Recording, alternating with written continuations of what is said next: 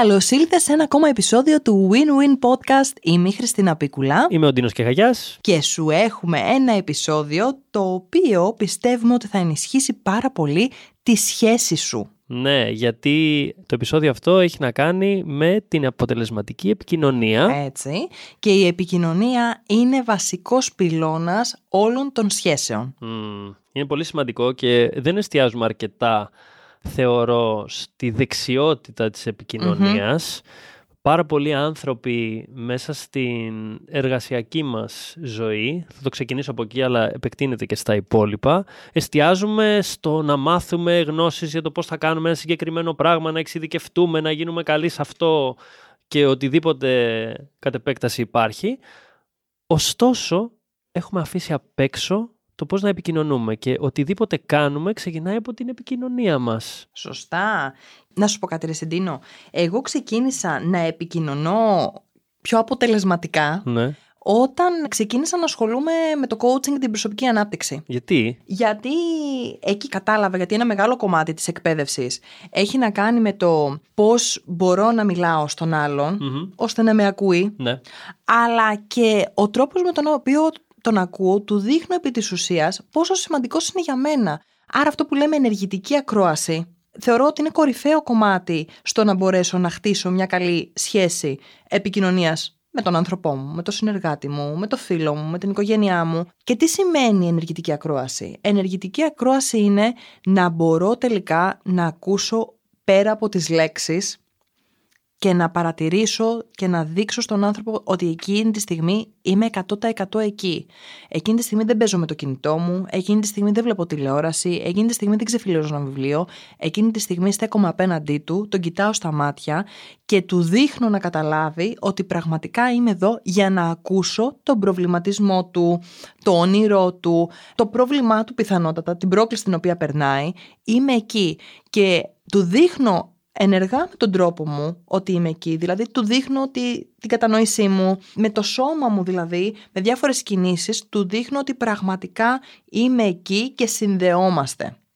Άρα να μπορώ κατά κάποιο τρόπο να μπαίνω στα παπούτσια του άλλου, ακούω ενεργητικά, σημαίνει ότι αυτό που είπες είμαι εκεί και μπορώ να μπαίνω στα παπούτσια του άλλου εκείνο που μου εξηγεί εκείνη τη στιγμή, το συνέστημα που βγάζει εκείνη τη στιγμή, να μπορώ να το κατανοησω Και να μην σκέφτομαι επίσης, γιατί αυτό το έκανα αρκετά συχνά εγώ ναι. ε, παλιότερα, σκεφτόμουν τι θα απαντήσω ναι. όταν μιλούσε ο άλλος. Yes. Γιατί ήθελα να φανώ έξυπνος, ήθελα να φανώ ότι ξεχωρίζω κάποιο λόγο, ήθελα να έχω δίκιο, οπότε θα μπω στη διαδικασία να πω αυτό το πράγμα που με ναι. συμφέρει εμένα. Ναι. Okay? Άρα ένα πρώτο tip για την επικοινωνία είναι να κάνουμε ενεργετική ακρόαση, να ακούμε ενεργητικά που σημαίνει να κατανοούμε, να έχουμε συνέστηση και να μην σκεφτόμαστε τι θα απαντήσουμε εμείς. Σωστό. Να είμαστε παρόντες σε αυτό που λέει ο άλλος και θεωρώ ότι από εκεί ξεκινάει, και εγώ το θεωρώ αυτό, η επικοινωνία. Να μάθω να ακούω επιτέλους. Μου βγήκε τώρα αυτό το πράγμα. Να μάθω να ακούω. Ναι. Και ξέρεις κάτι, ο καλός ο Θεούλης τα έπλασε τα πάντα με μεγάλη ευθεία. Ναι. Δηλαδή, δεν μας έδωσε πέντε στόματα, παιδιά. Μας έδωσε ένα στόμα ναι, και δύο αυτάκια. δύο αυτάκια, που σημαίνει ναι. τι, ότι είναι πολύ πιο σημαντικό να μάθω να ακουω Και εδώ θα θέλω να σου πω ότι είναι πολύ σημαντικό να παίρνω το χρόνο μου όταν πρόκειται να απαντήσω. Και συνδέεται με αυτό που είπες νωρίτερα, ναι, ότι έχουμε μια εσωτερική βιασύνη στο να δώσω κατευθείαν απάντηση, χωρίς να σκεφτώ. Και εδώ θέλω να θυμηθούμε λίγο τον Άγγελο το Λεβέντη, που τον είχαμε καλεσμένο μας σε ένα επεισόδιο, ο οποίος όταν ήταν να απαντήσει, έκανε μια στάση πίσω, θυμάσαι; Ναι, ναι, το θυμάμαι πάρα πολύ καλά και, και μου είχε κάνει εντύπωση. Το είχαμε πει και το, ναι. νομίζω ότι θα ακουστεί και όλο στο podcast με τον Άγγελο. Ναι, ναι, να ακούσετε το επεισόδιο αυθεντικός μου εαυτός με τον Άγγελο Λεβέντη. Όπου έκανε πραγματικά, έπαιρνε το χρόνο του άνθρωπος για να εστιάσει και να δώσει τελικά την απάντηση που χρειαζόταν να δώσει την συγκεκριμένη στιγμή. Ναι. Άρα δεν είναι απαραίτητο πάντα να απαντήσουμε, αλλά να πάρω και το χρόνο που χρειάζεται για να αρχίσω να απαντάω με πρόθεση, να λύσω ένα πρόβλημα ή ένα θέμα τη δεδομένη στιγμή, να συνδεθώ κατάλληλα με τον άλλον και όχι κατευθείαν να δώσω την πρώτη απάντηση που μου έρχεται στο Ναι, μυαλό. ναι. Και τι περισσότερες φορές δεν είναι και η κατάλληλη απάντηση που. Ναι, να αυτή μας επεξεργαστώ έρχεται. ενδεχομένως διάφορα ενδεχόμενα σε σχέση με αυτό που συζητιέται. Δεν είναι κακό.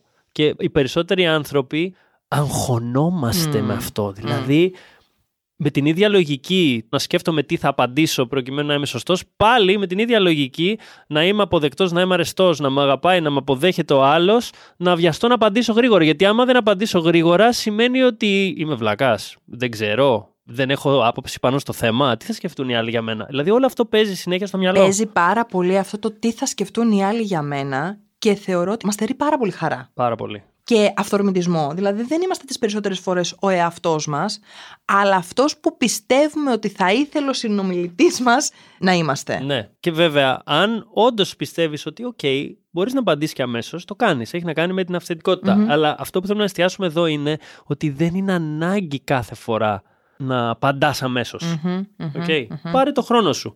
Βούτα τη γλώσσα στο μυαλό, λέγανε οι παλιοί. Έτσι, έτσι, έτσι, έτσι. Γιατί πολλές φορές και αυτό που λέμε, όχι πολλές φορές, πάντα ισχύει, αυτό που λέμε εκείνη τη στιγμή μπορεί να έχει να κάνει με ένα δυσάρεστο συνέστημα το οποίο βιώνουμε και να πούμε πράγματα τα οποία πολύ σύντομα θα μετανιώσουμε. Ναι. Και εδώ έχει να κάνει το επόμενο κομμάτι, το επόμενο βήμα, το οποίο είναι να μην ξεσπάω ποτέ στον άλλον. Όταν είμαι σε επικοινωνία μαζί του. Μμ. Εδώ έχει να κάνει πιο πολύ κυρίως με τις συντροφικές σχέσεις που το βλέπουμε πάρα πολύ συχνά αυτό. Όχι μόνο. Και όχι μόνο, αλλά από τα μηνύματα τέλος πάντων τουλάχιστον που έχω εγώ τουλάχιστον στο δικό μου το προφίλ, είναι το κομμάτι της επικοινωνίας των δύο συντρόφων. Εκεί λοιπόν, επειδή κατακλυζόμαστε τις περισσότερες φορές από δυσάρεστα συναισθήματα τα οποία δεν έχουμε μάθει πώ να τα διαχειριζόμαστε, είναι πάρα πολύ εύκολο να πετάξουμε εκείνη τη στιγμή όλη μας τη δυσαρέσκεια, όλη μας τη σαβούρα ας πούμε, Ναι. πάνω στον άλλον. Συμβαίνει περισσότερο στις συντροφικές σχέσεις ή και στις οικογενειακές σχέσεις, Μμμ. γιατί είναι οι άνθρωποι που εντός εισαγωγικών θεωρούμε δεδομένους, που είναι εκεί για μας, οπότε Μμμ.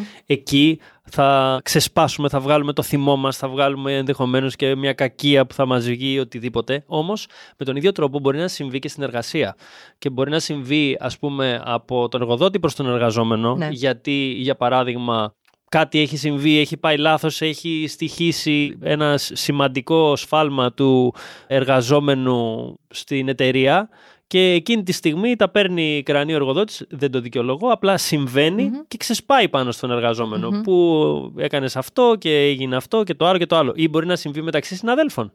True, ναι. Μπορεί να συμβεί από τον ε, εργαζόμενο προς τον εργοδότη για κάποιο λόγο. Δηλαδή παίζουν όλα αυτά τα σκηνικά. Το θέμα είναι λοιπόν είναι στην επικοινωνία δεν είναι το ζητούμενο τελικά ποιος έχει δίκιο και ποιος έχει άδικο. Και σε κάθε περίπτωση αυτό που προτείνουμε είναι αν δω ότι το συνέστημά μου εκείνη τη στιγμή είναι πάρα πολύ έντονο Μμμ. και είναι δυσάρεστο, ας πάρω το χρόνο μου και να μην επικοινωνήσω εκείνη τη Ναι. στιγμή Ναι. Όπου μέσα μου ας πούμε βράζω και είμαι πάρα πολύ θυμωμένη, είμαι πάρα πολύ απογοητευμένη ή στεναχωρημένη, να μην επιλέξω εκείνη τη στιγμή, αλλά να πάρω το χρόνο μου, το οποίο μπορεί να το λύσω μέσα στην ημέρα, να το επικοινωνήσω μέσα στην ημέρα, αλλά να έχω πάρει κάποιες ώρες, κάποια λεπτά, να κάνω κάποιες αναπνοές, να επεξεργαστώ αυτό που μου συμβαίνει για να το επικοινωνήσω με καλύτερο τρόπο. Γιατί έχω δει ότι τις περισσότερες φορές που επικοινωνούμε με δυσάρεστο συνέστημα, σίγουρα δεν επικοινωνούμε αυτό που θέλουμε, σίγουρα ο άλλος έρχεται σε μια θέση άμυνας και δεν μας δίνει γι' αυτό στην πραγματικότητά του, την αληθινή του πλευρά εκείνη τη στιγμή. Ή Και- αντεπίθεσης. Ή αντεπίθεσης και δεν φτάνουμε τι, στη λύση. Γιατί όταν επικοινωνούμε επί της ουσίας θέλουμε να φτάσουμε κάπου. Ναι.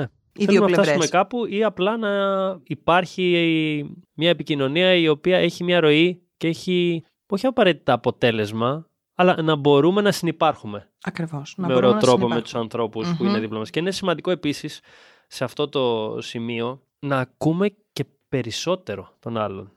Γιατί ο άλλος πολλές φορές έχει την ανάγκη να μιλήσει, έχει την ανάγκη να βγάλει πράγματα από μέσα του Μμμ. είτε είναι ο σύντροφος, είτε είναι ο εργαζόμενος, ο φίλος, οποιοδήποτε. Και πάλι με αφορμή το δικό μας εγώ διακόπτουμε, μπαίνουμε στη διαδικασία να λέμε εμείς τα δικά μας και να μην ουσιαστικά ακούμε τον άλλον Μμμ. τι λέει Μμμ. Και δεν αφήνουμε τον άλλον να ολοκληρώσει καν τη φράση του. Σωστά. Και εκεί Σωστά. ξεκινάει το πρόβλημα στην Μμμ. επικοινωνία επίσης. Αν λοιπόν συνοψίσουμε όλα αυτά τα βήματα και κάνουμε αυτά τα απλά πράγματα στην καθημερινότητά μας, σίγουρα θα έχουμε μια πιο αποτελεσματική επικοινωνία. Ναι. Και είναι σημαντικό επίσης να παρατηρούμε πολλές φορές αυτό που είπες πριν, τον εαυτό μας, να δούμε πώς είμαστε μέσα σε αυτό, πώς συμπεριφερόμαστε και να σου πω και κάτι, θα ξεσπάσουμε. Άνθρωποι είμαστε. Δεν το έχουμε μάθει καταρχάς. Ναι. Πάλι δεν το δικαιολογώ, αλλά θα συμβεί. Έχουμε κάποιες συμπεριφορές οι οποίες είναι αυτοματοποιημένες. Ωραία. Τις βλέπουμε και κοιτάμε την επόμενη φορά να το κάνουμε καλύτερα. Να δούμε πώς μπορώ να επικοινωνήσω καλύτερα τελικά αυτό που θέλω να επικοινωνήσω. Ναι. Ποια είναι η ουσία αυτού που θέλω να επικοινωνήσω. Η ουσία είναι του να θυμώσω, να σου δείξω το δάχτυλο και να σου πω ότι εγώ έχω δίκιο, εσύ έχεις άδικο; Σωστό.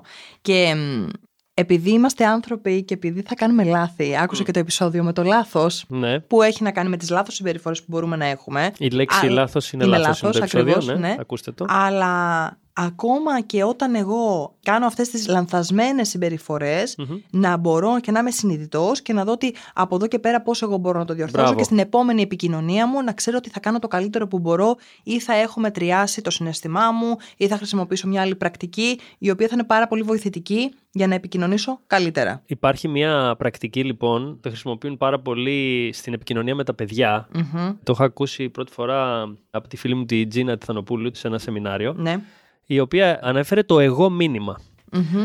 Σύμφωνα με την τεχνική αυτή, όταν π.χ. ας πούμε το παιδάκι σου κάνει κάτι που δεν θες να κάνει, Μμμ. δεν εστιάζεις σε αυτό που έκανε, αλλά στο πώς νιώθεις εσύ Μμ. σε σχέση με αυτό, ότι ουσιαστικά είναι ένα δικό σου θέμα. Ότι εγώ αισθάνθηκα, ξέρω εγώ, ότι δεν με άκουσες εκείνη τη στιγμή, αισθάνθηκα παραμελημένος ή Μμμ. οτιδήποτε.